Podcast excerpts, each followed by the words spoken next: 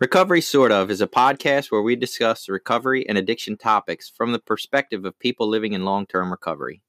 This podcast does not intend to represent the views of any particular group, organization, or fellowship. The views expressed here are solely the opinion of its contributors.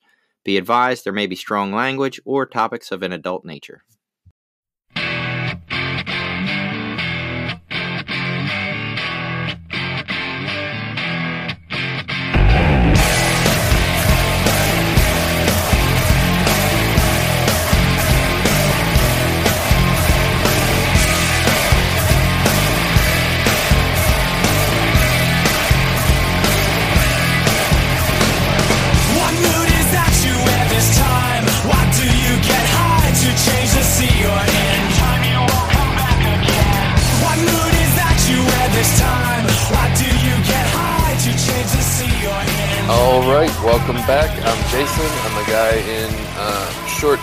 Stuck in my bed.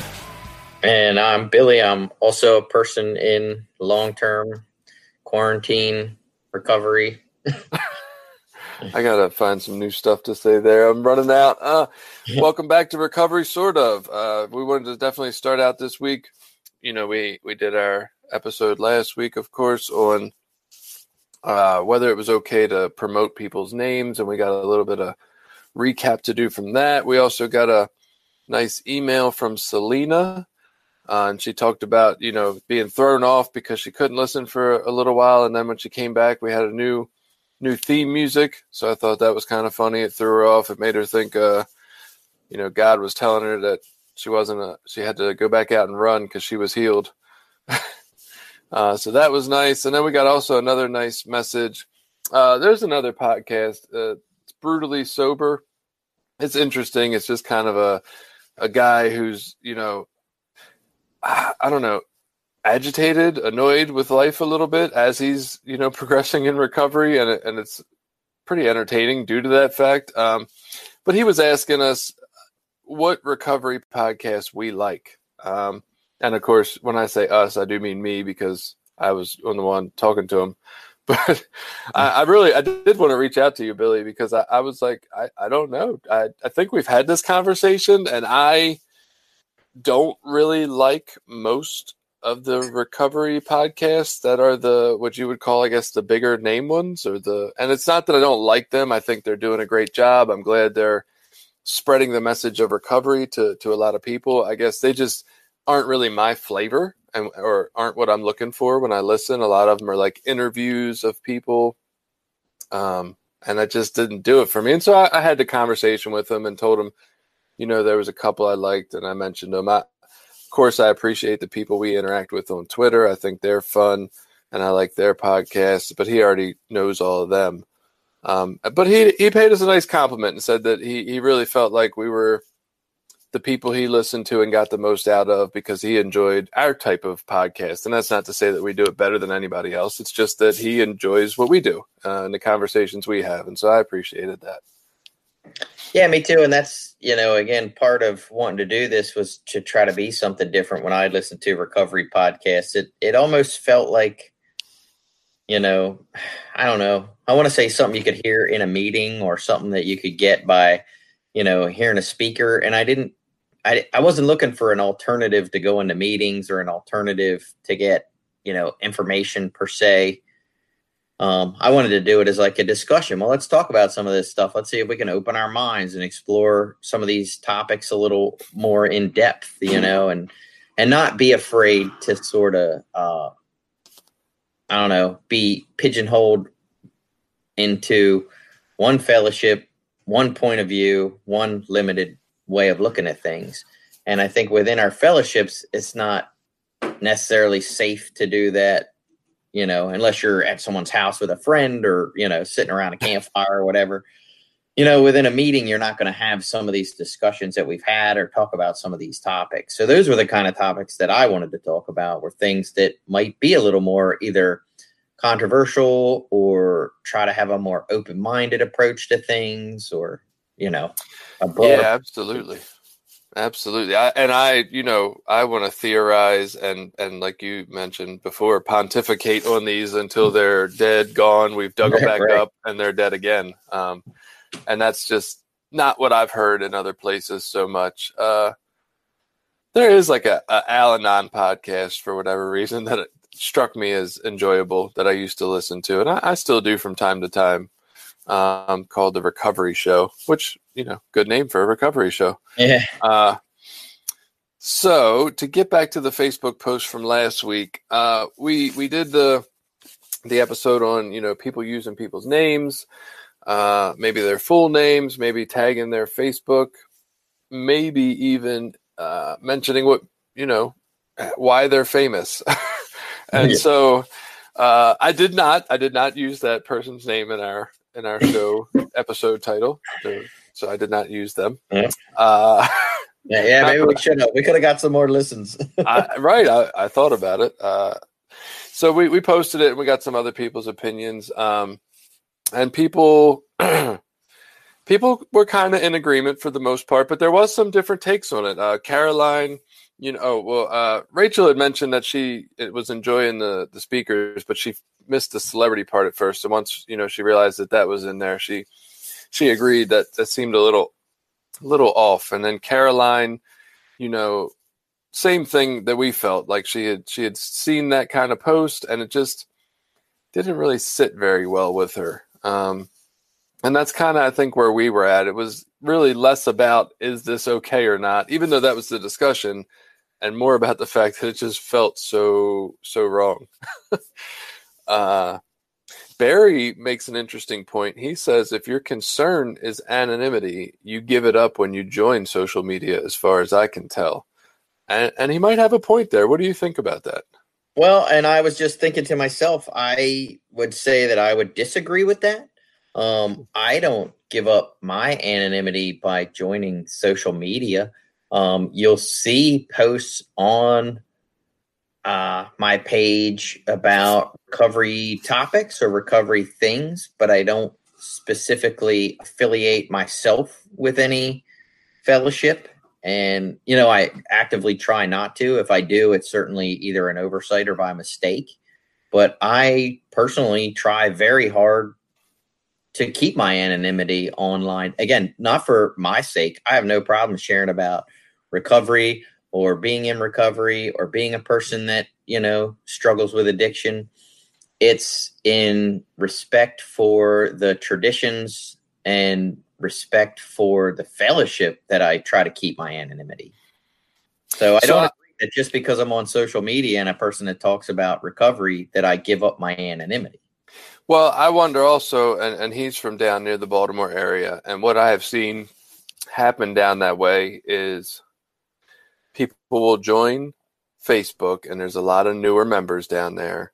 And uh, if you don't have your Facebook privacy settings locked down, like maybe you, I don't know, maybe you don't even realize you can lock them down where, where you get notified and have to approve when you get tagged in a post or something. Like people have taken pictures at NA meetings, events, outside of meetings, and just posted them and tagged people. And uh, I think you do open yourself up to, to being, you know, outed in a sense when you're on social media, more so than if you weren't at all.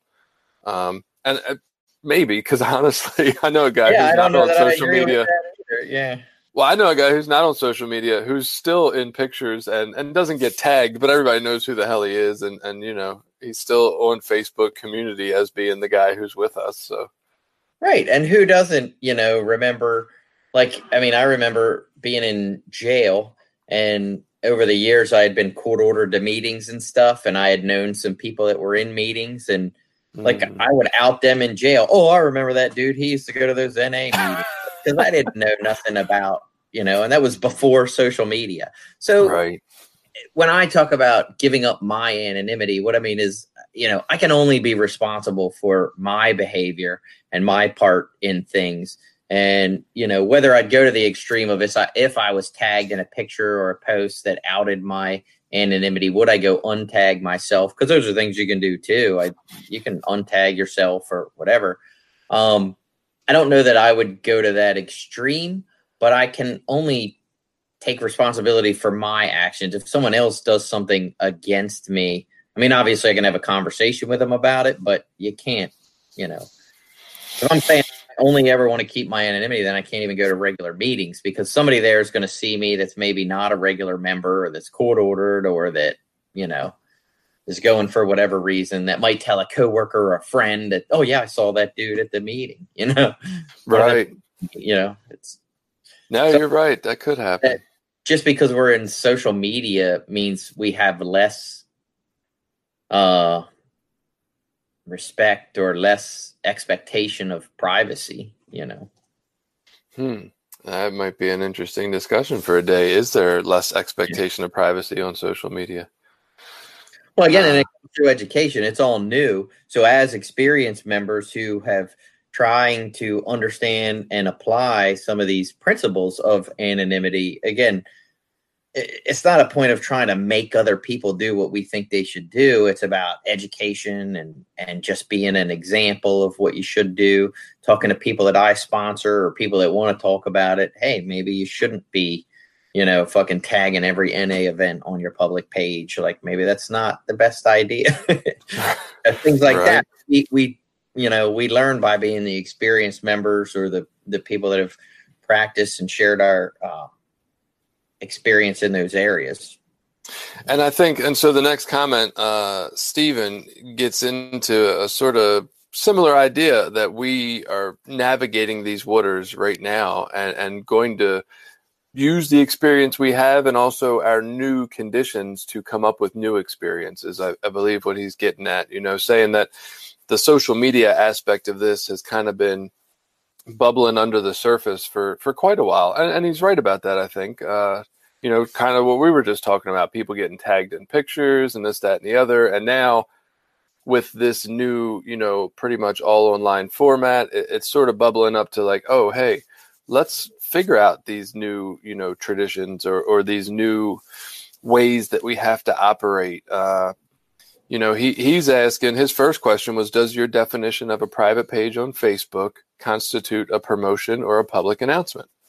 And, and I think that was kind of what you had mentioned last week about what, you know, NA's statement on the matter was sort of if it is in a closed group, it's not a public announcement. It's what I think you said it was like a, a letter written to someone almost. Yeah, that's the way that it could be used for that if the security settings were locked down and and you know those kind of things. Yeah, but and even in that though, I think they were expressing that more in the idea of let's say you had uh you were trying to put on a convention or something and you wanted to have like a zoom meeting with the participants of the convention committee you know that you could secure and lock that stuff down in a way that didn't make those kind of discussions public information Mm. That's kind of what i took away from what we read last week is like you can have you know maybe conduct business meetings or maybe conduct correspondence or group conscience you know decisions in a closed format in a lockdown group you know that that's was the way i read that but I gotcha. Uh, so I guess if you had a closed Facebook group, I don't know. It's yeah, it's too. It would be difficult. You'd almost have to have like guidelines or some policies as a, I guess, an area who would administer the page. You know, right, or whether right, your area has a website that has a discussion board or a you know a Facebook page for your area that controls you know who the members are or yeah huh yeah that's it would take a lot more thinking than what i've put into it that's for sure right, right. And so I, I think when we go to the next one, um, Edward seems a little uh, frustrated with everything. He said, "You know, we don't use last names, and the anonymity is supposed to keep us equal. No big shots, no promotion." But with the world doing it, why not? And and that's why I, you know I asked him. I said, "Well, what do you mean? Is the world promoting?" And uh, he mentioned that's that's what he feels like. That's what they do. Uh, they're supposed to do the group's bidding, but not anymore. And it changed when they changed the name of the committee on cooperation to promotion and basically ordered the area to do the same without any input from the group. The more they promote, the more literature they can print and sell around the world.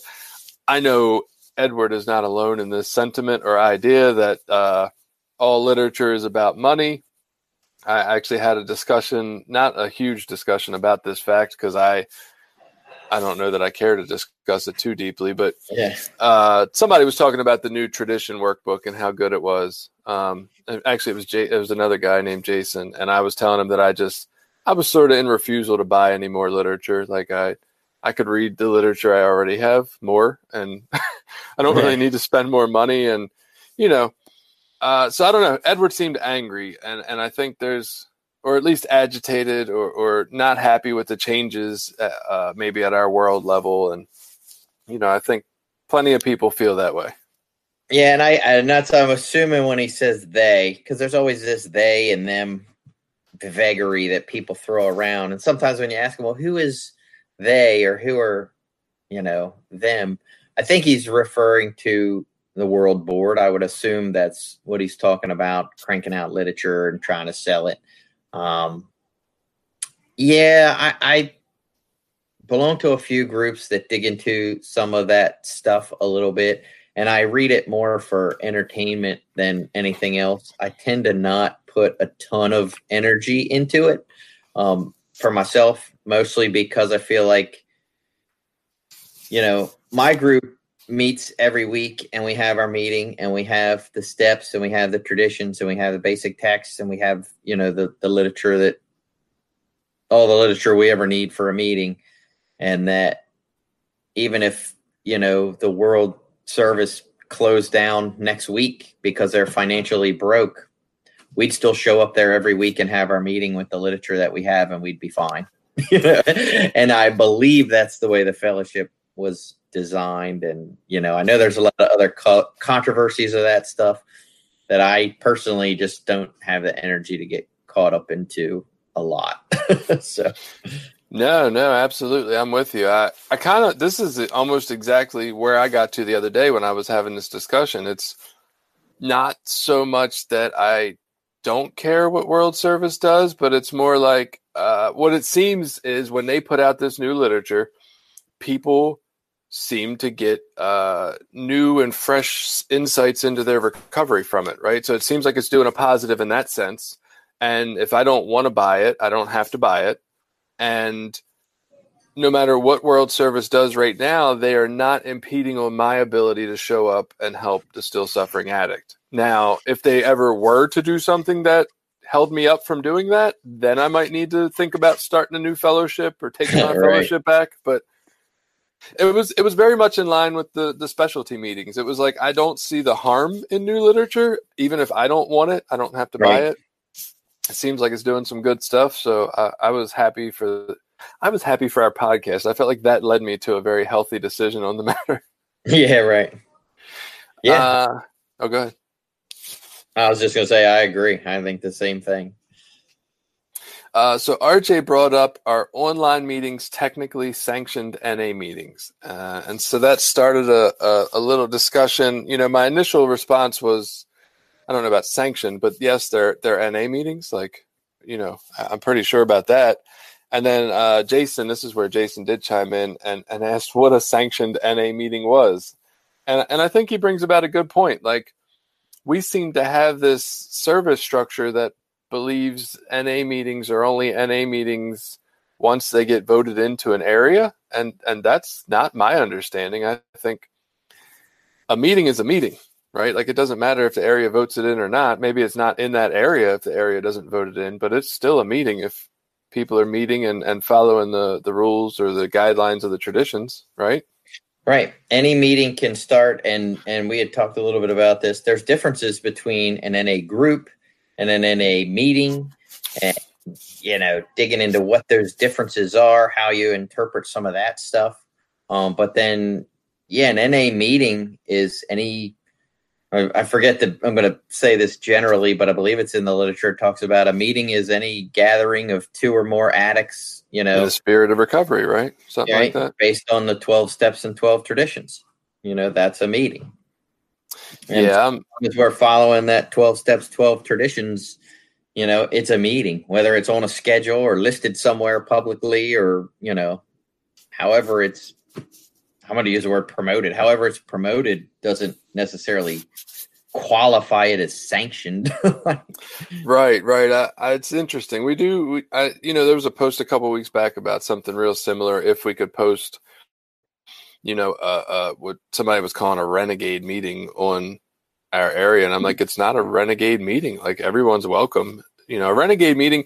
I get if you're breaking some of the rules. If you're saying certain people aren't welcome, if you're not following the guidelines, if you're not following certain traditions, sure. But this was just a meeting in somebody's backyard that started because the church closed down and they were like oh you can't post that on on our website i'm like why it's a meeting right i don't know and i i mean to be honest and i know you know in our area we've had some meetings that don't allow certain people and stuff like that and to be frank i might make an argument that they shouldn't be listed on a meeting schedule but i don't know that i would actively try to shut them down you know what I mean? Like I still think they serve a purpose, and if people are showing up there and and getting the basic principles of recovery based off the steps and the traditions, then let it happen. I mean, I'm not going to support it, you know, even if I'm allowed to go. I don't know if I'm on the approved list to go or not. You know, I don't know that I would not. go anyway.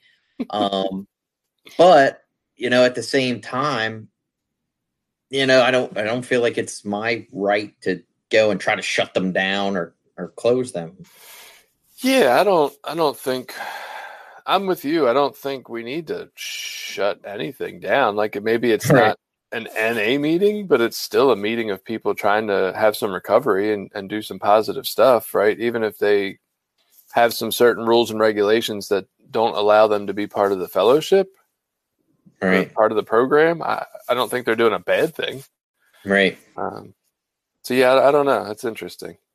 So not to you know keep us moving along a little bit here. Last one, yeah. I think uh, Ted. T- Ted was coming from a different stance. He was coming from a more of an AA side of the street, and he mentioned that's not in line with the traditions.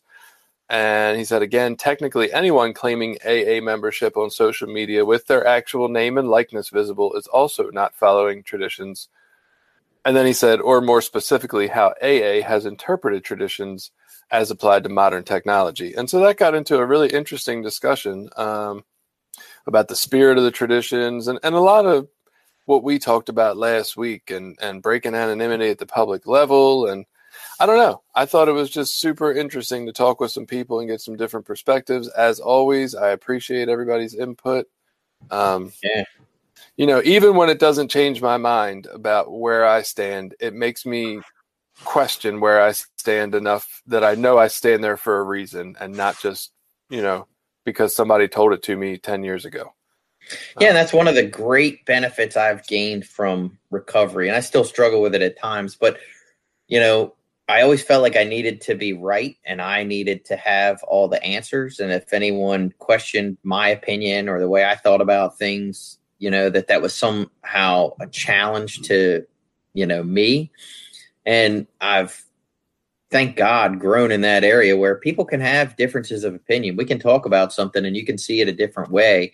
And I don't, A, feel a need to cram my opinion down your throat to make you see it my way. And B, I don't necessarily need to change my opinion or feel wrong because someone else disagrees or sees things a different way. You know, it's a great blessing of recovery, really. Yeah, it's it's super cool. It really is. And I remember the first time somebody told me the whole concept of it's more important to understand than to be understood. And mm-hmm. I just thought that was such a, a mind blowing concept that like because my program only talks about me, right? I'm the one that needs to change to change anything in my life in my program. So I don't need to force other people to understand me. I just need to do my best to understand other people to the best of my ability. Like whether they understand me or not is really none of my goddamn business. Yeah, and there's a freedom that comes with that. Like I, I get the freedom now to kind of just say what I feel like I need to say if I'm engaged in those conversations, and then walk away and and let it go. I don't have to fester it in my head and hang on to it or develop these resentments over some conversation that you know turned into an argument. You know, like those things are a great freedom to be able to have. No, absolutely. Absolutely. I'm with you. So before we get into our topic today, one last final thought. Uh, the the pandemic going on globally that has everyone stuck at home that I swore would allow everyone to listen to podcasts uh, has actually, it seems, limited podcast listenership. um, and I can understand why. Like, I thought it would do one thing, and now I'm stuck at home with my kids with not much time to myself to listen to things such as podcasts or, or audiobooks or anything. So I get it. Um, for me, they are more, much better listened to while driving or, or doing a task away from my home. Uh, but even with that going on and, and with listenership down across the board of of podcasts, uh, we have hit 2,000 listens, and I just thought I would like to acknowledge Yay. that with you. And right, that's cool, you know.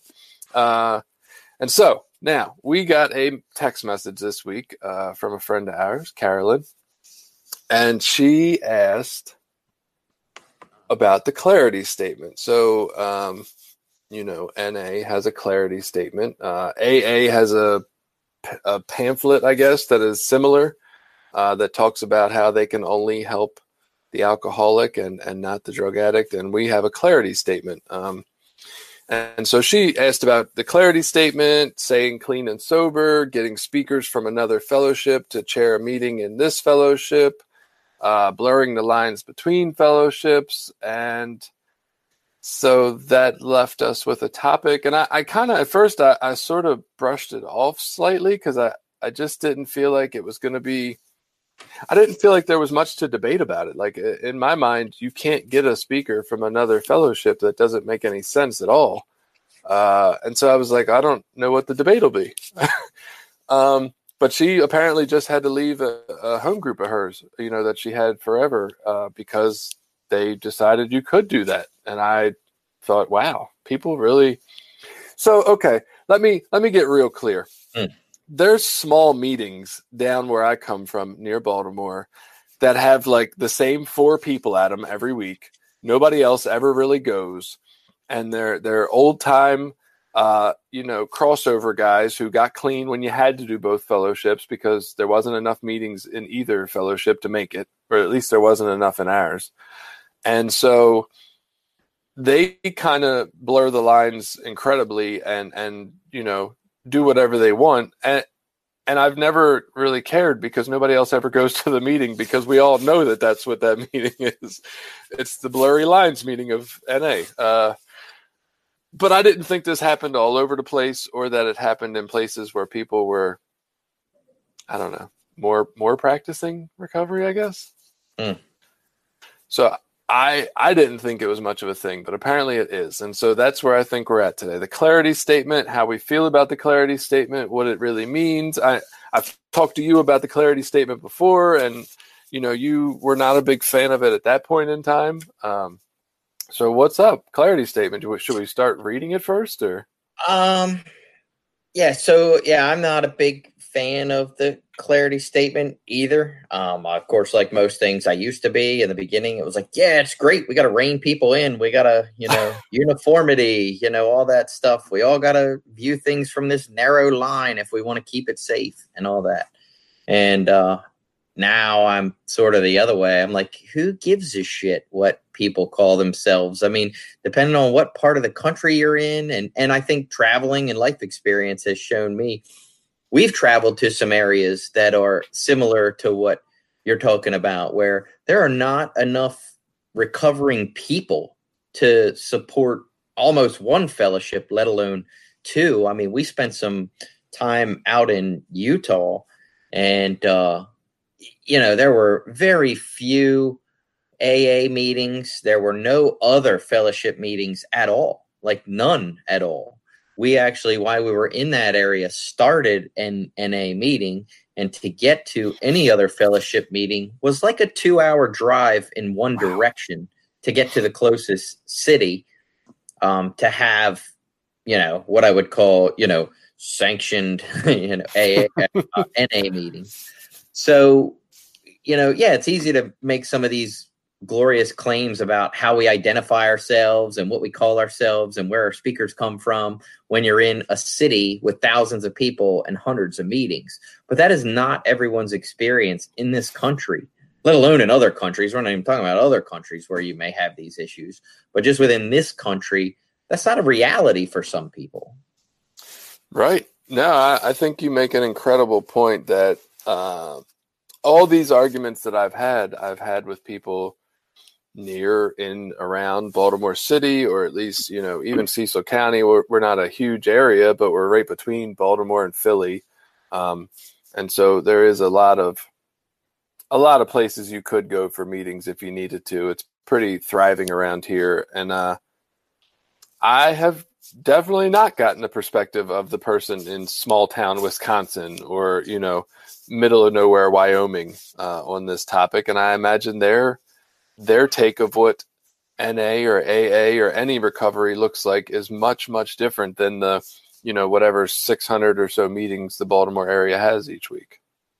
Yeah, and uh, I, th- I think you're right. Maybe i I'll step back a minute and say maybe we should explain or maybe read the clarity statement. But yeah, so within these fellowships, for people that aren't really intimately familiar with the different fellowships, you know, AA came along and they identified you know the alcoholic as being a really sort of specific individual that struggles with alcohol um, and that they didn't feel like their fellowship uh, at the time and even now is open to um, drug addicts or people with other addiction issues. And so they really try to keep their focus specifically on alcohol and alcohol addiction.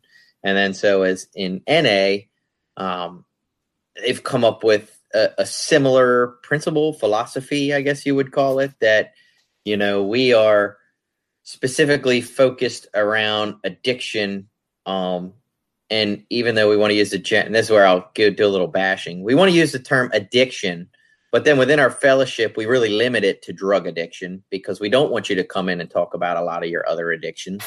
There's a lot of people that feel like that's an outside issue but we want to capture that word addiction and take ownership of that, but then not really be open to all addicts of all kinds at all times.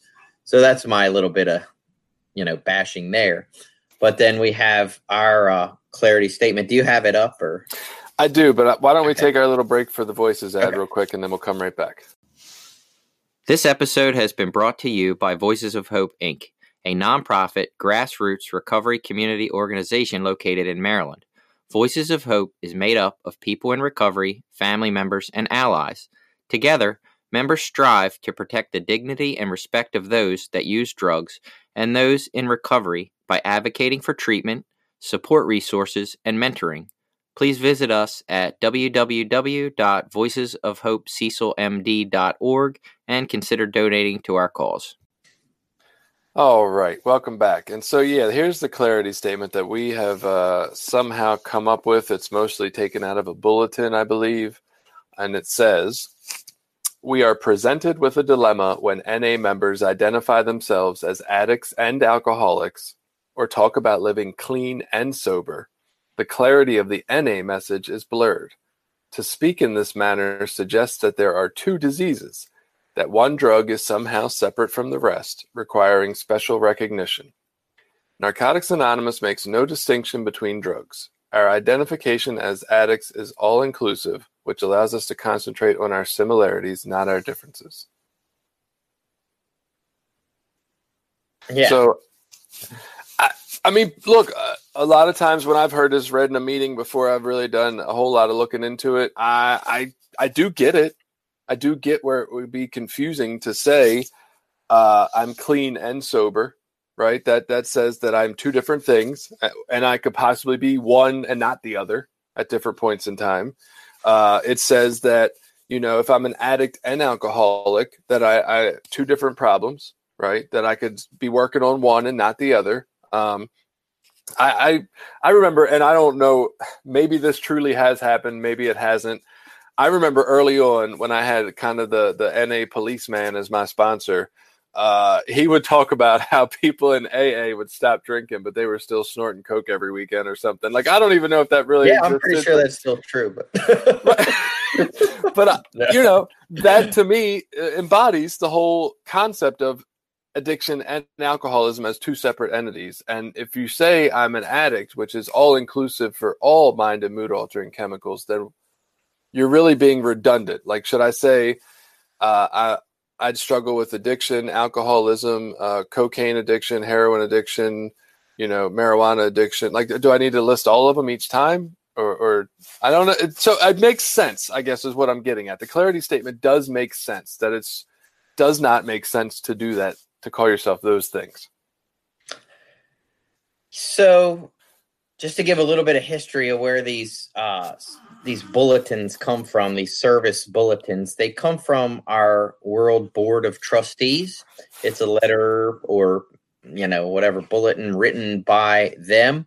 Um, I have heard, and I don't know how true this is, but the the consensus of conversation is that particular statement was uh, indicative of basically one primary member on the board at the time that that was written, Hmm. and that you know that is not like fellowship approved literature. It's never been put out for review and input. It's never been put out as a uh, piece of of formal literature that's supposed to be available to groups, uh, whether at the level of service or within home groups. Um, so it really is just the opinion of the board of trustees at the time. So it is definitely not the uh, expressed conscience of the NA fellowship. So, you know, whether groups can decide that that's in their conscience, I I don't know. Um, that would be, No, I'm with you. but I'm with you. It's like me and you putting out uh, bulletins. Right, right. We decided that this is the way we look at this, and we think, and that's what groups do within their thing all the time. So where it comes uh, into relevance for again, my home group is, you know, is that is that a violation of any kind of traditions to read it? Is it a violation of any kind of traditions if people identify themselves as addicts and alcoholics? Do we have some responsibility to do anything about that if people do those things? Um, and of course, for me, it all comes back to intention. And I think absolutely not. Like, what do I care what people call themselves? Um, we, depending on what area of the country you live in, they call different things. You know, they use different language for different things anyway. You know, in some areas of the country, they call it soda. In other areas, they call it pop. You know, um, and you know, so words like that when you get into clean or clean and sober or sober, you know, your understanding or general understanding of that word um, can be different depending on which geographic area you come from. A bigger Yeah. argument of mine has to do with a lot of people that come out of uh, treatment centers or that are coming in new into the recovery community. Maybe they've been through treatment through a local health department or a private, you know, rehabilitation center. Um, they aren't very good at explaining to people these little nuancy bullshit things that matter. So, you know, they're in this rehab and they're told they go to these alcohol meetings this day and these drug meetings that day. And, you know, they're told in the, you know, scientific literature, there's a lot of different names for, you know, opioid use disorder. I mean, it's, it's singled out, you know, just in opioids as its own addiction. You might have an issue with gambling. You might have an issue with sex. You might have this, you know, er, different struggles that you have with addiction. And in treatment centers or jail or, you know, these rehabs, um, they don't explain all these little dumb nuancy things. So brand new people come out and identify themselves some way and we start telling them they're wrong. You know, it's it's very off-putting to me. Yeah, I mean, so I can kind of understand it. So I remember reading, and this was quite a while back, and I don't remember the exact language of any of it, but there's the AA pamphlet that talks about why they can't help us, you know, uh, uh, or they can't help drug addicts per se, and and so I was kind of offended when I first read it. I was like, these jerks. They're only worried about themselves, right? Like, of course they're excluding us. All the more reason to to hate them. And then I read it and I was like, this pamphlet makes absolute golden logical sense. If you go into if you could walk into a AA meeting and refer to yourself as a as an addict, you know, I'm an addict named Jason, I'm an addict named Billy, uh, and then they don't say anything about it, and that's okay. And then you know the next meeting, a couple other people who who feel more like addicts than alcoholics start calling themselves that, and then at some point in time in the future, an alcoholic, a guy who's only ever drank alcohol, is going to walk into a meeting of AA and is going to hear a bunch of people refer to themselves as addicts and talk about uh, being clean and talk about, you know, maybe using drugs in ways that aren't drinking alcohol at your local bar. Uh, and he's not going to be able to identify and he's not going to get the help he needs. He's never going to hit another meeting because he didn't hear what he came to hear, which was people like him. And so it made a lot of sense why they say, hey, we're sober here. We're alcoholics only. We can't help other people beyond that. This is our primary purpose. And if we try to help too many people with too much stuff, even though our program probably could because the 12 steps work for everything, if we were to try to do that, we will lose the member we were here, we started to serve. And so I, I really understood that principle of it is that, you know, they have a primary purpose and so do we. And so I, I get where the clarity statement comes from that if we start to lose or confuse how we call ourselves, we can confuse the message to some extent. Yeah, but you're so that's similar to saying if we have well, let me back up for a minute. Okay. So, yes, I think that happens. People identify themselves as addicts and alcoholics, or they talk about just alcohol or whatever. Like it happens. Um, I have yet to be in a meeting where that is, and I've been to meetings all over the country, including meetings where they only have, you know, very limited meetings. And I've never been in a meeting where all everyone talks about is alcohol and identifies themselves as alcoholics and you know it's like we we worry so much about this extreme case that our message of narcotics anonymous is going to be totally blurred within a meeting that we don't look at you know the potential negative impact of the way that that can isolate or exclude people you know and and i guess what i mean is as experienced members i am not going to go into a meeting anywhere ever and identify myself as an addict and alcoholic or talk about living clean and sober or any of those things. And it doesn't matter if they read the clarity statement or not. Like I understand the program of Narcotics Anonymous now that I've been around a while. Um, I have been to again to areas where they only have AA meetings. When I go to those meetings, I have so this will get sort of more, I think, into the heart of this discussion. Yeah. So when I I have been to AA meetings because again we've been in areas where that's the only meetings that they are. Am I not supposed to fucking say anything because I'm not a member of Alcoholics Anonymous? Am I not allowed to share my experience, strength, and hope in my process of 12 step recovery because it's only ever been based on the Narcotics Anonymous program?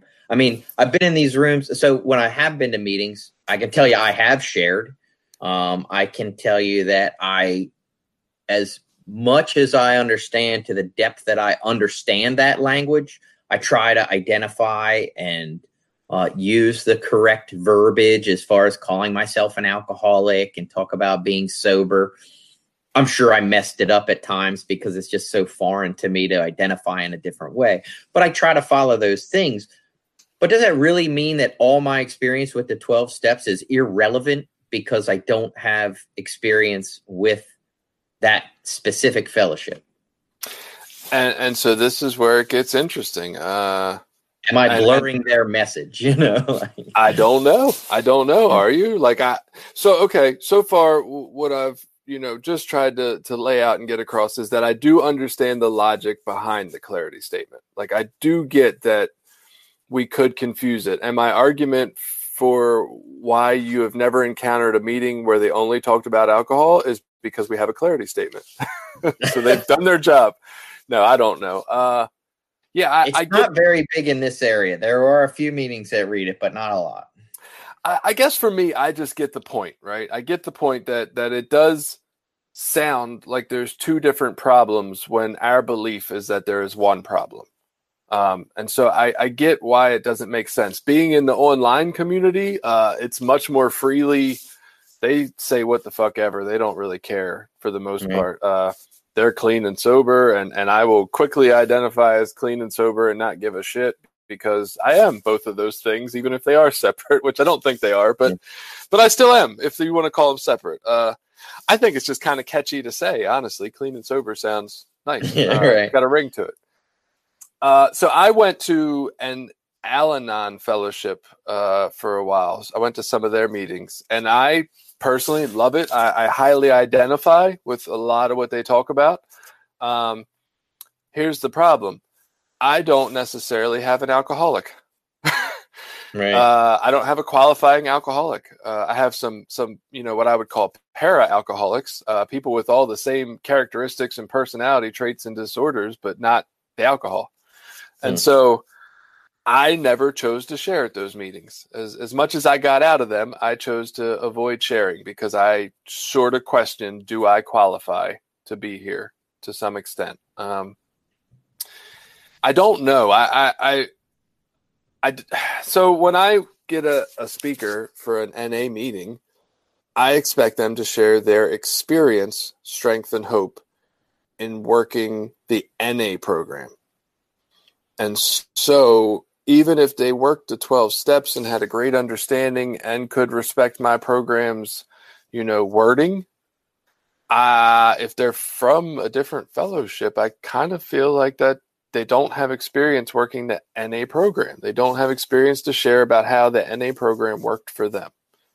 And so that's where I get a little confused. Is is that okay? I mean, it's probably a great 12-step message if they've worked the 12 steps, but is it okay because it's not their experience with the program I'm uh, people are attending?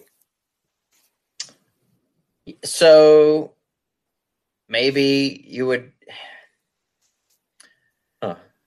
Well let me say this question first. Okay. we see all the time in meetings where people identify themselves as you know i'm a crackhead you know my drug of choice was this my you know when i was using you know i used this drug or in that way or whatever. I mean i guess i would say what's the difference? Like you're, And no, so to to speak to that, what what I didn't realize about this clarity statement, and in reading the bulletin, uh, which is, let me not get it yeah, it wrong. says here, in there bulletin too. thirteen. yeah Yeah, Yeah. their purpose wasn't just to dope not fiend it identify as don't alcoholic. identify as a dope fiend Yeah. Right, right. So I think what they're saying is all of these manifestations of referring to ourselves as something other than just addicts. Uh, anytime we make it drug specific, we do blur the message. If you go into a meeting and everybody shares about their heroin use and you smoke crack, you're not going to compare in. Possibly. I mean, you could. It could be a very similar feeling that you can compare into. But early on, I didn't compare so much to the feeling, I don't think. I compared to what I heard, like the message itself. And so I needed to hear similar type stories. Now, granted, the the type of addict I was, I guess, uh, almost any story hit some part of my story because I did a whole lot of different things at different points. But uh, yeah, they're saying don't be any specific language, and and so for me, this ties into you know all inclusive. I don't like when people refer to themselves as anything other than just an addict. Right? I've heard the I'm a recovering addict, name this, and then yeah well now the newcomers recovering addict right the grateful recovering addict the human garbage can uh, you know all these different manifestations of introducing ourselves when really if i got two days clean oh shit am i as good as him? Am i a recovering addict or am i just an addict? Like I, I we're all supposed to be equal. I'm just an addict named jason. I'm not a grateful recovering addict. I'm not a human garbage can. I'm not a dope fiend named jason. I'm just an addict named jason. Right so yeah, I would argue, I would agree with your statement. Yes, they all matter. We should just all be addicts. Okay, and then so what happens um, for or or how would you think of people that maybe go to both fellowships or go to more than one fellowship? Maybe they have sponsors from both fellowships. You know, what I mean, we we know people. I know people that Oh, you know yeah. I go to three different fellowships. I have three different sponsors. Um, are they qualified to share at a meeting? you know? So, yeah, no, I, I think I think you're right. Uh, I for the longest time I was against the whole go into both fellowships, and when I say both, of course, I mean the big two. Um, I said that's a terrible idea. You want to go and become accountable and recognizable in one. Um, I, I've definitely changed my opinion on that. You do whatever works for you. I think you get one sponsor. I don't care how many fellowships you're in personally. I think one sponsor is probably what you need to work with. Um, I, that being said, I had two sponsors for a period of time um, in two different fellowships, but I was only working with one at a time, I guess. Um, but yeah, what if you what if you love the the AA meetings in your area, but you know you're an addict, and so you have an NA sponsor and you work NA steps, but you just hit the AA meetings like that. Right. Blurs the shit out of the line. What program are you working? Really? Like what Yeah, can you what share? percentage of what you know came from place, you know? Absolutely. Yeah. So I, I think some of these things we get, you know, too again, drawing these lines and it, and it gets back to a lot of these other discussions we have. Like it's great that we can sort of set um I'm gonna call it set a set a bar, try to set a general standard for things. But but when we try to do this, you know, these are the rules and we're gonna enforce them and we're gonna become the, you know, NA police, like I think that stuff gets really dangerous. Um and not necessarily for us it gets dangerous for you know newcomers or pushing people away or really you know violating the spirit of what we're doing here you know it's that any addict can find recovery here does that mean if you're only an alcoholic you shouldn't come here no not at all come please you know we want addicts to come and get what they need here and people that only have a problem with alcohol can come here and find what they need and to me personally, I don't give a shit what you call yourself. Call yourself whatever you want. Just keep coming. Let me help you. You know, if I become your sponsor, we'll work on that shit. We'll fix it over some time. You know, we'll get it. We'll get it straightened out. But again, that's in this area where we have lots of meetings from different fellowships and lots of options. I mean, when we were out in Utah and it's on Tuesday, you know, you're going to the AA fellowship, and then Wednesday or Thursday, you're going to the NA meeting and that's all the fucking meetings you're getting to. Um, you know, you couldn't find an NA sponsor. My wife and I were the only NA people that had only NA experience. No one else. They were like, "Wow, that's amazing! Like you guys really just got all your recovery in NA." That you know, out there, that was just totally foreign, and no one even understood how that could happen. You know, like- Oh my God, where's this at? I feel like I'll be a Yeah. king out there. yeah, Utah, yeah, Southern Utah. Moving Uh, to Utah. You know so there was a lot of blurred lines and a lot of blurred message. And you know truthfully so just to share a little bit about like yesterday i spent the day around the house doing some things and i started since we were kind of talking a little bit about this earlier in the week i started listening to some some history stuff and was listening to uh Jimmy K. who's the one of the founding members of narcotics anonymous. Um started back in 1953 and he was sharing some history and stuff. And so he came out to a world convention. I don't remember exactly what year it was. It was in new york. Um, but he was sharing at the world convention. And as a founder of narcotics anonymous like he came out and identified himself as an addict and alcoholic at the world convention and then went on to say that he was a proud member of alcoholics anonymous and now you know and also proud member of now narcotics anonymous. And at the time it's because you know narcotics anonymous was still fairly new. Um it was still you know gaining its sort of legs or or roots or whatever you want to call it. And that you know he his experience with the 12 steps and the traditions and the fellowship all came from you know alcoholics anonymous. And for him it was done in an incredibly uh grateful and respectful way. He he paid homage to you know the people from AA that helped start NA and you know them allowing us to adapt and and you know take the traditions and the steps to form this new fellowship and you know their help in doing those things um so again i i don't quite understand it, it, just feels like there's animosity in that clarity statement to me. Maybe I'm reading a little deeper into it than its intention, but it feels like there's animosity. you That's interesting because uh, in the in the bulletin itself, it really goes in to talk about how people are using the stance uh, of you know keeping to NA specific language to hate on AA.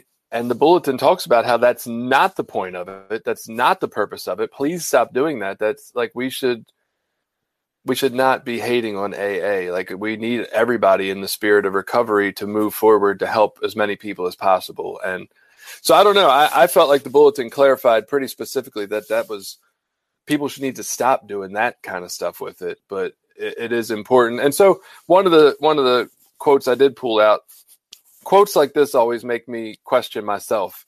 Uh, it says, At first glance, this seems minor, but our experience clearly shows that the full impact of the NA message is crippled by this subtle semantic confusion. And so when it tells me that, like, hey, it's possible at first glance, you're not going to think this is a big deal, but we're telling you from our experience that we found out it was. I say, well, shit, here I am sitting here thinking it's not a big deal. Are they talking to me? Like, mm-hmm. did they did they see me coming? Right? Like, so I I've tried to pull back and really look into. I'm like, is this a bigger deal than I think it is? I I, I don't know, and I, I I agree with what we've said today. Like, I agree that it it shouldn't be of utmost importance, but I I also think it's kind of serious to some extent. Maybe not serious like we should bash people and kick them out of our meetings, obviously, but okay so let me let me say this. I was in a home group and this was years back uh and, and a friend of mine bobby i love her to death uh still talk to her today even though we don't live anywhere near each other anymore. We had the the good old saying if you have any drugs or paraphernalia please take it outside and bury it before it buries you or take it outside and get rid of it before you you know trash it or stash it and come back in or whatever we said about it at that time and I made a motion in group conscience to remove that from our prologue. I said, This is stupid. I've been here years. Nobody ever takes their shit outside and comes back. Like, I wouldn't. I surely would not take my. I, you know, it just doesn't make any sense. Why do we read this? right. And her response was, We read it because we're serious about our recovery. She's like, It doesn't matter if people actually do it or not. The point is, we're letting people know that this matters to us and we're serious about it. And uh, that has stuck with me for, I don't know, Christ, probably 13 years now since she said it. And I'm like, it makes sense. It doesn't really matter what the reaction is or if people follow it. It's not harmful to read it to let people know that we are serious. Like, this matters to us.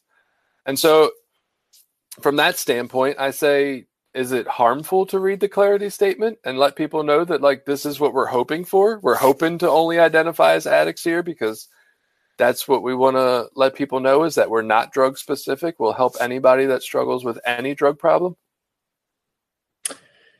So I would say, I guess, in a day and age of oversensitivity and you know this total uh, trying to never offend anybody, probably I would say yes. That I think it can be, um, maybe not offensive, but it can be confusing and a little uh, uh, off-putting to again to people coming out of treatment who have been in treatment and are all proud of you know i got 30 days you know drug and alcohol free or you know i'm an addict and alcoholic because i drink and do drugs. Like they don't understand these like weird nuancy things that we as experienced members you know feel so righteous to defend you know like they don't get any of that shit like and it, it you know the truth is in my first 30, 60, or 90 days. I don't know that any of that mattered.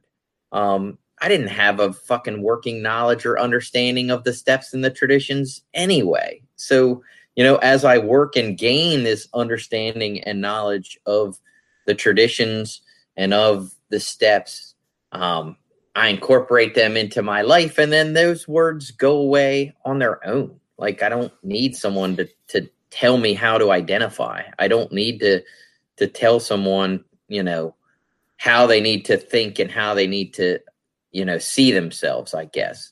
Um, so yeah, I'd say it, it can be I guess I'm looking at it from the perspective of anything that I can do to make people feel welcome and encouraged to come and invite them to come just sit down, feel at home here, give us a shot.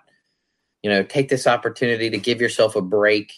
You know, like I want it to be inviting and welcoming and warm and encouraging of people to come back. Um, and I don't want to create an atmosphere where it feels like, well, we only want you if you're going to call yourself this. We only want you if your problem is this. We only want to hear from you if you identify this way. Like I don't like that attitude. So I I'm just thinking here, and I'm pretty sure I, I can't be totally certain because I forget a lot of shit, but I'm pretty sure that I while I've heard this statement read many many times at meetings, I have never seen anyone because it never fails. As soon as you read it, somebody doesn't follow it during that meeting. Yeah, sure. right. They share. Yeah. I have never heard anyone cut off, possibly, but I've never heard anybody cut off. Right? I've never heard anybody. I've never heard a secretary or a home group member stand up and say, "Hey, we read the clarity statement. We don't fucking do that here. Like, you don't don't share anymore." Or nobody ever stopped anybody and corrected them. So it's like. I feel like we read this uh, and and po- probably most people aren't fucking listening anyway because you know it's that's texting time while we're reading our our prologue Yeah. stuff. Uh, but I feel like we read it to tell people we're serious and, and we're welcoming in the fact that we don't shut people down. We we allow them to share, and then hopefully you know an experienced member after the meeting is saying, "Hey, I heard you share." You know, and then maybe getting into the point of why we don't do that at some point in time in their future conversation. But I, I don't was think that's be Go that was going to be exactly my point. Is I've never heard anybody shut down, but I've definitely heard people cross share at them. You know, after they Mm. shared, kind of cross sharing how you know in this fellowship we have one disease and we you know one fellowship for one problem, whatever the fuck those stupid sayings are that we like to say when we're trying to correct people in our nice, subtle, unsubtle way. Right. And, and I've heard exactly what you just said is some experienced member coming up to some fucking newcomer after the meeting to correct them on what they did wrong in the meeting. And both of those things I think are equally off-putting. If you're not that fucking person's sponsor and you're not they're not asking for your opinion, I don't know that it's needed. Well, and that's why I worded it the way I did. Like, I would hope you would just go up and start conversation and recognize that they're a newer member and they don't understand the tradition yet. And then at some point in time, maybe later that night, if you take them to a diner and you're having a good talk, maybe three weeks from now, if you're still talking to them, at some point in time in your future of your conversation. Oh yeah, well that's you would different. Yes. yeah, that's kind of why I said it that way. I don't think you should just run up and be like, "Hey, this is why you don't do that, motherfucker." Well, I have heard that too. Like right after the meeting, someone goes up and says, "Hey, you know, we don't identify here. There's another fellowship. If you want to identify yourself as that." And I, I mean, I've seen those things happen. Like say Right. during a meeting in like a cross share or after a meeting, someone come up to someone and say, "We don't do that here at this fellowship. You know, this is the way we do it." And uh, to me, both of those are equally off-putting. It is very different if you're, you know, you've developed a rapport or relationship with somebody, and over time these ideas get talked about or expressed. Um, And that's so yeah, You bring up an interesting point, or at least it brings up an interesting point in my head. When we talked about special interest meetings, you said there wasn't the problem with the meetings themselves, and if people were, you know, perverting them and telling other members they couldn't come because of their their you know sex or gender, that was on the members' problem. That wasn't a problem with the special interest meetings themselves. And so that would tell me that there's not really a problem with the clarity statement being read itself. It's just the members perverting it to cross share or correct people after the meeting. It's not that, like, because we read the clarity statement, that's the problem. The problem is more in how the people are perverting the statement. Well, I would. I mean, I guess I would agree. Yeah, yeah. It's the people's interpretation of that clarity statement that creates the problem. It's not the statement in and of itself. Um, unless, like, say, you can make the argument that the whole statement itself is a violation of our traditions. Which, if you go online enough, you'll feel there's a bunch of people that feel that it is for different reasons. That they feel like that clarity statement is actually a violation of our traditions, but you know, I don't know that I necessarily agree with all that, but that argument is out there. Um, I can point you to some pages if you want to go read boring nonsense. nah, but uh, I already disagree. yeah, it's it's definitely the interpretation and how that stuff is applied. But it's like if you read that as a statement in a meeting, you know, it's almost like you're applying that that is the viewpoint of the fellowship as a whole. Like that that's the way that our fellowship looks at this. And I don't know that that's necessarily true. Hmm. I don't know. I'd have to say this almost. It feels a little like in one situation, you're expecting people to apply it right. I don't know. That, that just felt a little backwards to me. I would say I agree. It's not conference approved literature, right? Like, I don't think we all voted on saying it's okay, but because no home group's prologue is conference approved either, and they can say whatever the hell they want. Uh, that would that would to me state that it's not against traditions. I don't I don't want to spend too much time on worrying about the special interest meetings discussion. Yeah. Um yeah, and I would say again, for me, most of the time, I don't look at things as black or white or this is this way and this needs to be applied in this way all the time. I'm going to dig myself out of this hole that little confused, but that's okay because I, again, it goes back to intention, and the intention becomes what do I think is the action that's going to cause the least amount of harm, or how can I go through with with offending the least amount of people or harming the least amount of people or you know not being so self-righteous on rules to where I have to, you know, create a rule and then I have to stick with this rule even if it's going to cause harm to someone else. So, you know, how I apply these principles in my life, a lot of times one of the very high values that I put on there is is this offensive? Is this harmful? Is it off-putting to people? Like if it is, I need to tread lightly before I proceed. Doesn't mean I'm going to immediately throw it out the window because sometimes there are some things that I need to say to people that might be a little bit offensive, you know.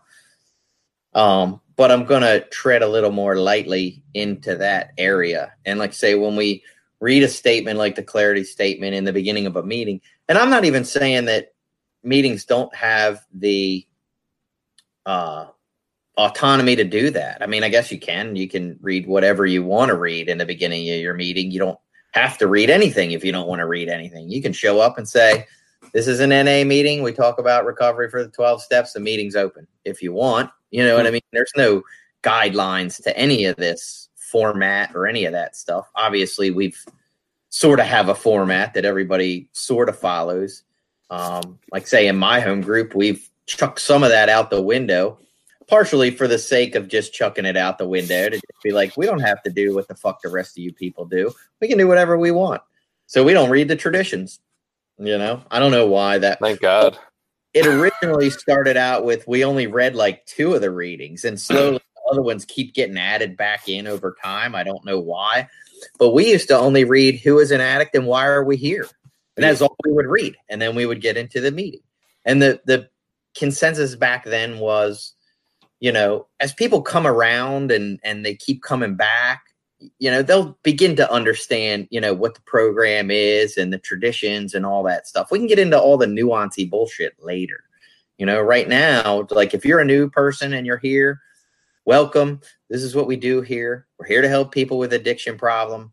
All this other shit doesn't matter. Don't worry about what work you got to do and fucking getting a sponsor and reading all these books and fucking understanding all these traditions. Like none of that matters right now. Right now, just stop using drugs. Just come in, show up, and let us help you. And you know, that's that's what we're here for.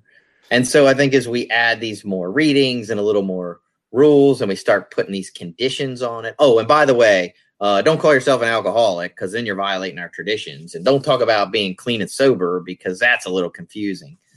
Like, wait, what? you know, wait. so I'm totally in agreement with less readings the better uh, at the beginning of the meeting. So thank God for that. I, I, as soon as your home group cuts out more of them, I might come back. Uh, but I, I will say, uh, I don't know. I think I think you're treading on something here about not being offensive. I agree, not being offensive, and I don't personally think I don't personally think reading the clarity statement in the before the meeting or, or during the beginning of the meeting is offensive in itself, right? I think some of the other ways you mentioned people uh, uh, letting people know that they didn't listen to it. That's pretty offensive. The cross sharing, the pulling people up after the meeting could be, you know, abrasive and, and not welcoming. Um, but I don't think the statement read in itself, I think that's it's a clarifying statement. Like this is what we do here, right? Um, what about the meeting that says uh, if you've used today, please refrain from sharing? Because I hear that in quite a few meetings, and I definitely mm-hmm. believe it's a useful clarification of we don't want you to confuse our message while you're high. Uh, that's going to offend some people too, but it's still necessary to be read because it's part of what. Maybe it's not necessary, but it's still something I believe is useful to be read because it's it's a clarity of our program and our message. Like how, what's your thoughts on that? Take that out too? Yeah, I would get rid of that too. Ooh. Obviously, we've had it happen. We had just a few weeks ago, we had a guy come into our home group and talk all about methadone for fucking 10 minutes, you know, and awkward and weird, you know, because we don't, you know, that's not what we do here. Um, and nobody and said anything. Uh, we had to talk about it afterwards. Um, and the, you know we were going to try to talk to them like if they came back and you know we would try to talk to him maybe before the meeting or maybe because it wasn't like he hung out with everybody afterwards anyway. He came in during the meeting shared what he had to share about being on his you know maintenance program and how great it was going for his life and all this other stuff. And then he left you know right after the meeting. Right. And so you know and it was awkward. It took us all aback you know none of us we're not used to that hearing that a lot. And so the next week you know, a lot of us home group members get there early. We kind of were all there and we kind of talked about it. We said, Hey, you know, this came up. This guy said he's coming back. You know, what do we fucking want to do about that? Do we want to like shut him down? Do we want to not shut him down? Do we want to, you know, whatever? And my opinion was, you know what? Let's just see if he keeps coming back. And then if he keeps coming back, we'll have a conversation before the meeting or after the meeting or or whatever. But uh he never came back you know so it it worked itself out in to use you know the common in in god's time it worked itself out and we didn't have to take action but it wasn't that we weren't going to address it but at the same time you know to me like it's more important that we encourage that person to keep coming back to get the message of what narcotics anonymous it is narcotics anonymous is. And it's more important that we uh be welcoming and open to the addict who's suffering, you know, than it is to drill home what the point of our program is, you know, to someone that's new. And so I guess for me, I, I would have to, you know, uh, lovingly disagree on this one for sure. Um, and, and maybe in, in the atmosphere of your home group where there's eight to 10 guys, you guys all have some years and some time in the program and you're more seasoned members and you all know that that's not what the NA program is about, maybe it doesn't do that much harm in your meeting. Um, coming from some of the meetings I come from in the Baltimore area where it's full of recovery houses, you have 45 people in the meeting that have less than six months and are barely any understanding of NA or what the rules are or how we stay clean or how any of it works.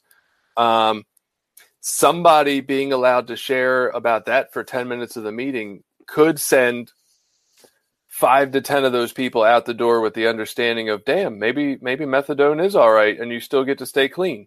Like and i don't know right? I, I don't i know i knew way less about na when i first got here than i do now. So looking from my perspective now i say that's crazy. Nobody would believe that. But early on if that's what i'd have heard at my first meeting or two i might have thought that was okay.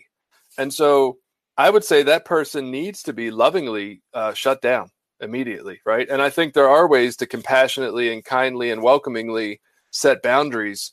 It's kind of like the whole concept of how your kids will actually love you more if you set rules and boundaries for them than they will if you don't because they love that kind of safety, right? It's the same thing when I lovingly set a boundary, I'm actually inviting more connection with that person than I would be if I let them do the wrong thing uh, or, or the thing that's contrary to being helpful. And so I, I would I would disagree. I would say we run more the risk of having newer members, at least in particular meetings where it's a high volume of new members frequently. You're running the risk of people going out and dying with misinformation more than you are the, the risk of offending one person. And so that, that I don't know. I don't know. I definitely think I have a different stance on that. So, in general, then, do you feel like what one person may or may not share during a meeting can, I guess, contradict, overpower, overrun whatever the general consensus of the meeting is? Like, I mean, our home group obviously doesn't share that point of view. It's not like five members of the home group share that, or non members of the home group for that matter, or that we exclude readings that make that point. I mean, and I guess where I'm going with that is we hear all kinds of people come in and say all kinds of shit all the time about what they read in the Bible and what they read out of this book and that book and you know how they apply this step in their life which you know in my opinion is totally fucking wrong. You know how they're making amends before they've even done an eighth step or ninth step you know with a sponsor and they're making amends to their fucking dying grandmother in some terrible way. You know like we hear all of those things. So you know what i mean? Like you, I guess, you know, to me, it's like, yeah, people say terrible shit in meetings all the time. All So, and so, yes, we, as experienced members, and again, we, as a home group, I'll, I'll justify by saying we didn't think it was okay. We weren't like, oh, this is fine. Like everybody was kind of like, whoa, wait a minute. You know what I mean? Like it just, it doesn't happen here a lot. So we were caught a little bit off guard. And I wasn't actually there. So I only got, it happened to be a week I wasn't there. So I didn't hear exactly what this person said. I got the sort of cliff notes. Um, but then they appointed me to be the one to try to talk to them later. So they're like, if they show up this week, you got to try to talk to. Because I guess they figured I'd probably be someone who could try to do it in a loving and caring way. Um, but the truth is, if I was there, I would not have shut them down. I they would have Mm. shared whatever they were going to share, and then I might have shared afterwards if I hadn't shared already and said, you know, my sort of I hate to say cross sharing, but my you know try to correct. Let's try to fucking correct this back to what Narcotics Anonymous is about, not just someone's vague opinions on what they think recovery is. Um, but again, you know, we get all kinds of bad information in meetings all the time. We have people call identify themselves as all kinds of things all the time, and and I don't think understanding the program or having things like the clarity statement, like the truth is, the wording of the clarity statement, I agree with everything that it says 100%. I also would say that if I am on a service board or if I am involved in a service committee, like an H&I person, or, you know, taking meetings into fellowships, you know, into outside institutions, um, that that is critically important for that role of service for Narcotics Anonymous. You know what I mean? Like if, if I'm taking a meeting into a jail or into a rehab, I want to make sure that my speakers are very clear about what the Narcotics Anonymous program is, um, what our fellowship is, what we represent, you know, because that's the role of that. But in a general open meeting that's open to people that aren't even identifying themselves as alcoholics, I mean, yeah, aren't even identifying themselves as addicts per se. Um, I don't know that stressing that point is the most important thing. I mean, I just think that's a that's a there's a better way to address those issues than to you know put it into the format of a meeting or to make it you know our job as a home group to police language. yeah, I- so many thoughts. I, I was thinking, I had to laugh in there. I just got this really awful picture of how people were making amends to their dead grandmothers, and it was. Uh, I will, I will spare you all what I was thinking for sure. It was pretty gross. Uh, so, uh, yeah, I don't, I don't know. I know in my old home group we read. Um, you know, if you were on a maintenance program or have used today, welcome. We appreciate that you're here. We love it. We we welcome you with open arms, but we ask that you not, you know, you refrain from sharing today. Um, and if you do share, and one of the first things you say is, uh, "I used today in some way, shape, or form," we will ask you to stop. Like that's just part of our rules. And I think at that home group where there is 55 people every week, and you know most most have less than six months and there's probably on any given week 15 members i've never seen before which means they've come around in the last six days. Uh, I think it's our responsibility to to do that. Yeah, I, I don't. I agree. People share nonsense all the time, but it's not. I don't. Maybe it is life threatening. I don't know. It doesn't seem as life threatening nonsense. Like these people could go out after the meeting tonight and decide that they can get on maintenance tomorrow. So let me use one more time. Like to me, that seems pretty immediate and urgent. If you're making amends to grandmas in the wrong way, uh, that might, that might bring you some shame and guilt that makes you want to use one day, but it doesn't seem as urgent. And, and I guess, uh, I guess that's like really warping. Like we have a very clear definition of what clean is. Well, seemingly clear. It really isn't that clear in the long run, but it seems clear early on. Um, See, and, I, am holding my pinky because I got a point to make exactly about that.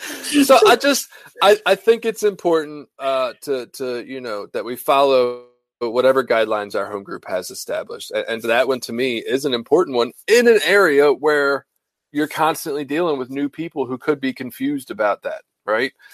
In your home group, it's probably not that big of a deal. I don't think anybody's going to be confused about – you know what NA means about being clean and, and what the requirements for membership are or, or what they need to do to you know keep thriving in their life.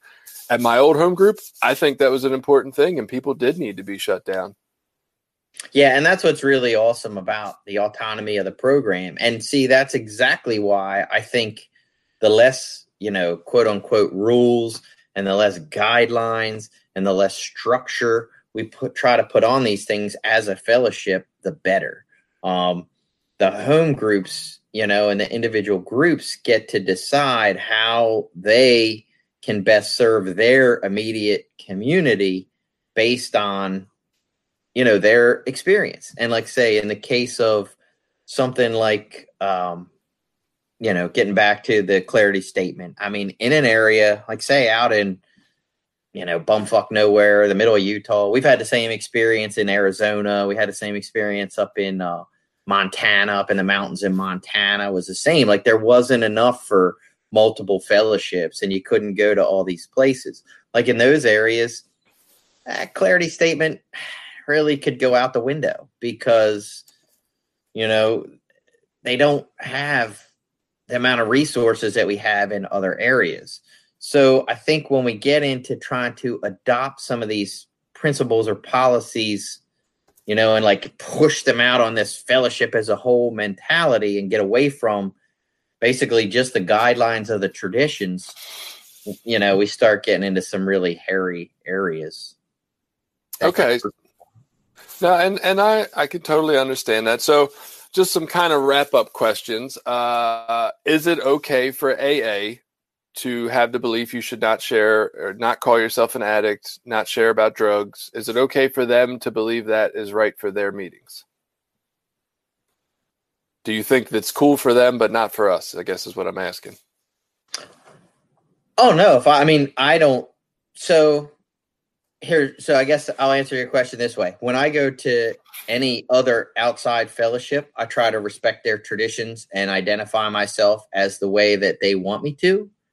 Um, with that being said, if I went in and called myself an addict or alcoholic, or accidentally called myself an addict, or accidentally said clean instead of sober, and some asshole came up and yelled at me, I would not feel like he was representative of the Fellowship of Alcoholics Anonymous as I know it, or of I do know, you know, again, not as close around here, but in other areas, I have been, you know, closer with people in Alcoholics Anonymous who have an experience, you know, in that fellowship that view a lot of that a different way. So if I saw someone policing that in the way that I see it policed in NA, that guy's an asshole. So I, I have that, that answers your question, but yeah. Well, my understanding has always been that if you start talking in, in, the majority, and I this could be a very wrong misunderstanding, but my understanding was in the majority of AA meetings, if you started talking about drugs, they just stopped you right there in the middle of the meeting. They cut you off yeah. and said, "This." I mean, not that's okay. not been my experience, and I've been to. I wouldn't say a lot of AA meetings, but I've been to at least a couple dozen and no one's ever shut me down for using the wrong language. And again, I try not to, but I have, and I've never been in a meeting where I have heard someone who's a you know alcoholic and addict be shut down. You know, it's So been something I've seen, but I don't have that much experience in that fellowship either. I mean, I'm sure it happens. I would bet 100% it happens. I'm just I'm curious if if a, a new person who had trouble with drugs other than alcohol uh, walked into a AA meeting because that's what they found, whatever, and started sharing about their drug use. Is it okay? Would you think it would be okay for AA as a fellowship to believe they should not be talking there because that's has nothing to do with alcoholism? So I've talked to some people that are, I would say, in that position, and at least uh, one guy in particular who I do know quite well because he and and he's an interesting example because here's a guy who he has a lot of time now. I still keep in touch with him vaguely. For the longest time, he went to both fellowships, went to AA and to here, uh, to NA. Shouldn't say here. He went to AA and to NA. And at times, people had asked him to go share as part of an H and I, you know, service uh, to go into to speak at rehabs on behalf of Narcotics Anonymous, and I didn't feel like that was right. I felt like that wasn't, you know, he was going to both fellowships, and he has a very what I would call a mixed message if you're getting into the languaging of it. Um, that he has a very mixed message and that I don't think that he should be speaking in that capacity as a member of Narcotics Anonymous. You know what I mean? Like it it seemed very blurred. Now I will tell you what anyway, knowing that guy and he was a member of my home group for a long time and has really good recovery. I mean his message is great. If you heard him share, it's a great message. That's why people would ask him to go into treatment because he has this great, strong, powerful message. Um, but he had explained to me almost similar to what we had talked about earlier. What happened to him was he went there uh, for a lot of time, identified his drug problem and identified all that, and then just got hooked in with some people that helped him adjust the way that he looked at that, adjust the way that he used his language, and then encouraged him to come to NA for his drug problem, you know, which is why he went to both for a long time. He went to AA for what you know for because he liked the meetings now in his version the program was the same take out those words you know what i mean like that he looked at the aa program as being all encompassing that it did focus on all these other areas but you identified it a certain way and applied it in the meeting in that way for the unity aspect but that those principles were you know in all areas of your life that the you didn't just apply them to just alcohol that that program applied to all areas of your life. You know their 12 step is the same as ours you know having had a spiritual awakening as- as a result of these steps we try to carry this message to addicts and practice these principles in all areas of our affairs. So why they identify and this is you know i'm paraphrasing here but why they identify you know alcohol specific in the first step for the sake of their meetings and their fellowship you can take those same principles and apply them in all areas of your life to a drug problem to a gambling problem to a sex addiction problem and get the same outcome. Um, but he was encouraged to go to different fellowship so he identified as an alcoholic and clean or i guess sober in those meetings and identified another way when he came to our meetings. And, you know, I don't know, like I say, it worked for him. I love the guy. He's got a great message. He's still someone I see periodically, I keep in touch with, you know, and I think he can Yeah. help a lot of people with that experience. I think it's definitely area specific too. I, I've heard that like uh, Yeah, maybe the that too. Bel Air Yeah. area is, is pretty universal, where you know more people who use drugs do go to AA. But then there's some other areas like probably the Baltimore area where they're pretty thorough on this is what you need to talk about if you're in here because this is our problem. Um, I, I don't know. I'm still, I, I can't say I'm completely sold. I, I get being compassionate and understanding to people. I can't say I'm completely sold on not finding this to be important. I, I think if a alcoholic walked into an AA meeting where everyone only talked about drug use uh, and they didn't find the help they needed because they compared out because of that, I would think AA had failed its purpose. And so I would say it's important for these fellowships to kind of have specific language for their fellowship that you know hits the person that needs it that they can compare in um, but I, I, do understand you know some of your points today too.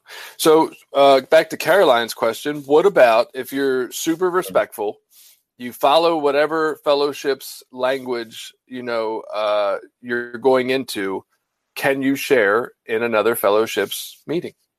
Now i would say just to clarify like i'm not talking about walking in. I've been to you know, an AA anniversary where I showed in, popped up. I might have shared for a couple minutes, did my best, like you said, to respect their language and and you know what they're talking about there. I'm talking about probably being like the lead speaker for the meeting. Um, I personally wouldn't do it, you know, if if it was me. But again, I don't know. I mean, even now, like, was that the guy that I referred to earlier? Was that you know wrong to ask him to go into a recovery place as a representative of a fellowship he wasn't solely committed to? I don't know. He's got a great message. If he encouraged people to come to meetings and get clean in the treatment center, then more power to him. I mean, I think in in his case, I would say he did less harm than good. So, you know, who am I to judge? But I wouldn't go to another fellowship and be a speaker in that sense, I would decline. I mean, I would, and I just say, like, I don't feel like I have the experience to come adequately represent your group. no, I, I would agree. If somebody like from AA asked me to share a specifically AA meeting, I would definitely have to decline because I don't have that experience. But I'm curious when you talk about this guy, I, if he was doing both fellowships, why do you feel like his message was would have been unclear? Like he was an NA member, right? Well, so he had when he came to the NA fellowship, I think he had six or seven years in the other fellowship and had only been coming to our meeting for a shorter amount of time. Um, you know, how, if you're really not involved with our service structure or haven't formally worked NA 12 steps with an NA sponsor, you know, are you really? And of course, we have all those people do that anyway. I guess you know, like we have people go speak in facilities that probably haven't even finished the first three steps. But you know, I have criteria that I have, you know, whatever deemed uh, what qualifies someone to be a speaker for. You know, if if I was a panel leader for a H and I commitment, that's backfired on me too. So I don't know.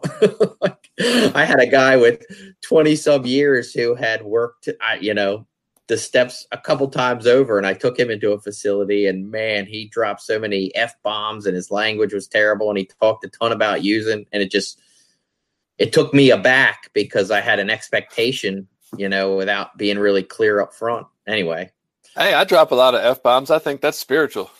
Yeah, well, it depends on the facility. If the facility asks you not to, you know, which we have some of those.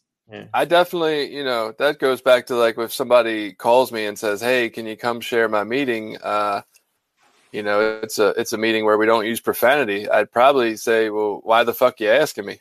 like, yeah. that's part of my and, story. And again, I don't necessarily disagree with the spirit or the intention of the clarity statement. I think if that was, you know, written in a book somewhere, it's and you know the the fellowship had some review and input on that whole idea and concept, like you could make that a whole chapter in a fucking piece of literature or a pamphlet. And I, I personally would like to see it reviewed and input by the fellowship as a whole to get a more spiritual and what I feel like is spiritual and loving approach to it.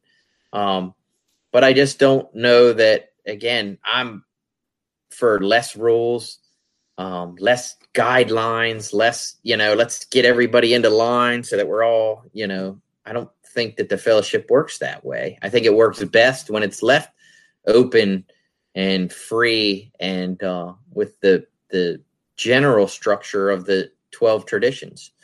And I don't know that anything I feel like the points that people make to stress the need for the clarity statement um, are debatable. You know, it's not like a clear cut, like if you call yourself an alcoholic, you're in clear violation of tradition one. Like, I don't think so. I don't see it that way at all. You know. So I would say, uh, no, yeah, I'm with you. I, I would say I, I would not think it's okay to have a speaker from a different program in my program, right?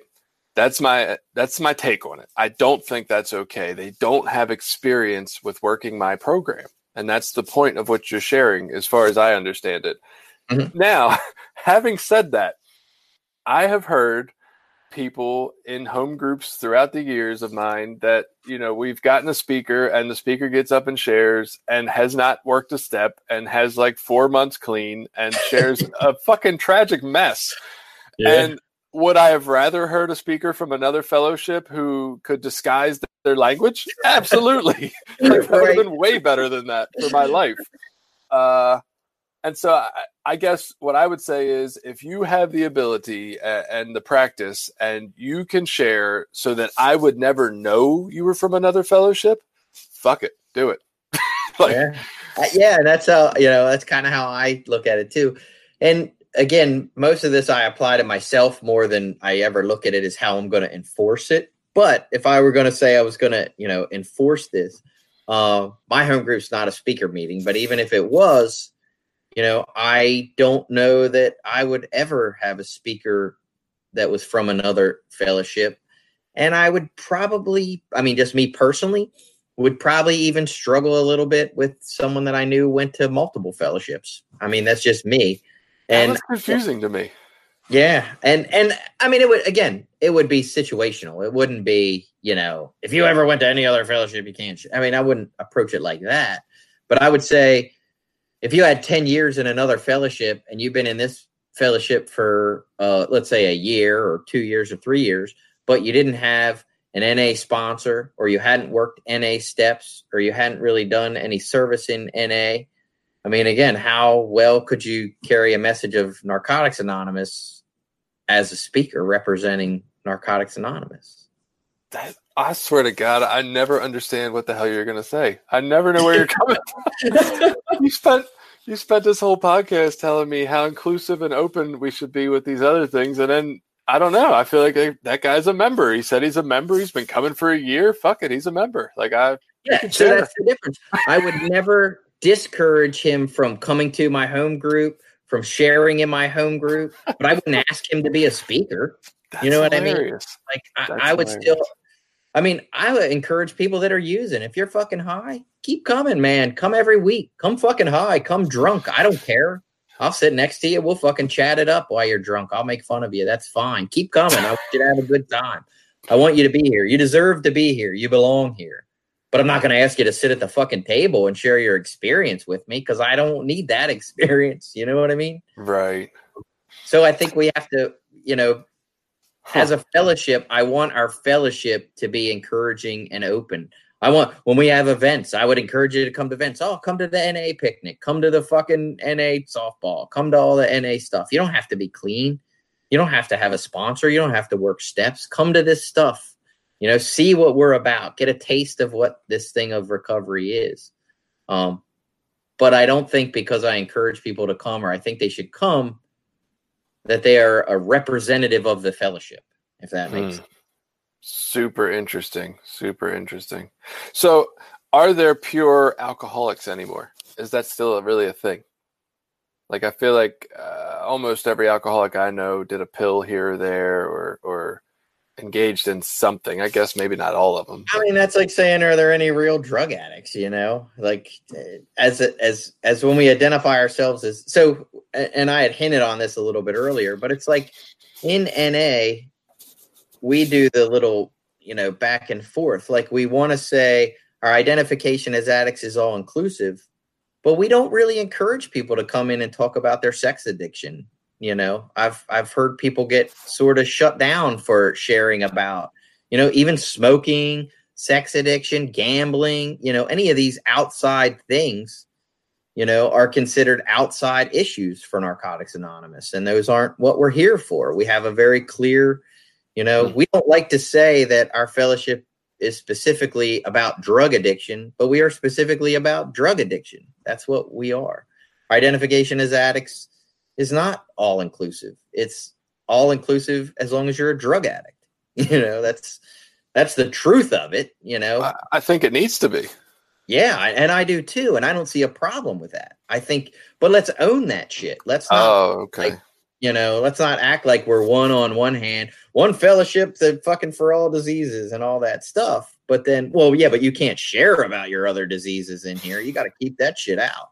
Hmm. You know, no, let's, you know, we are about, and I, and again, I think just like the alcoholics, I think that's what keeps us on point. We fucking identify. We are about drug or I keep saying we. Narcotics Anonymous is about uh you know addiction to drugs and mind altering you know substances um and if we get off of that we lose our point of focus. We lose our unity. We lose our identification you know as a fellowship.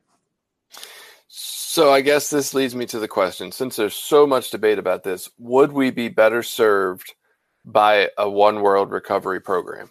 Would that be more useful and and get rid of all these issues we're talking about with recovery language and what you can and can't say or would that be more harmful in the sense that people who wanted to get a day clean off of drugs wouldn't hear what they needed to hear in every meeting?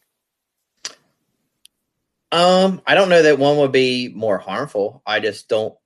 Uh, so this gets sort of back to something we had talked about. Uh, we had texted back and forth a little bit about when we were talking about this subject.